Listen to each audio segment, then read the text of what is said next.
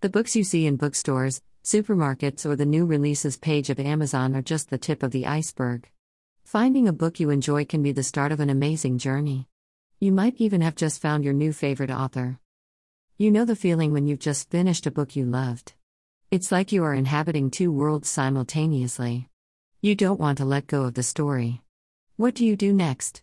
Well, hopefully you write a review. But after that? If you are anything like me, you already have a pile of books vying to be read next. Do you dive straight into another book? Do you head back to the new releases for the next shiny new story? Seize the opportunity. Finding a book you love is a special thing. Finding an author you love is even better. It doesn't happen every day. So why not make the most of every opportunity? Take a moment to find out what else that author has written. They might have a whole series to tempt you. Or some other standalone stories. If you find some books that look good, you can add them to your want to read shelf or list. You don't have to read them right away. Books are even better when you've had time to look forward to them. And you know, at the very least, you're going to like them.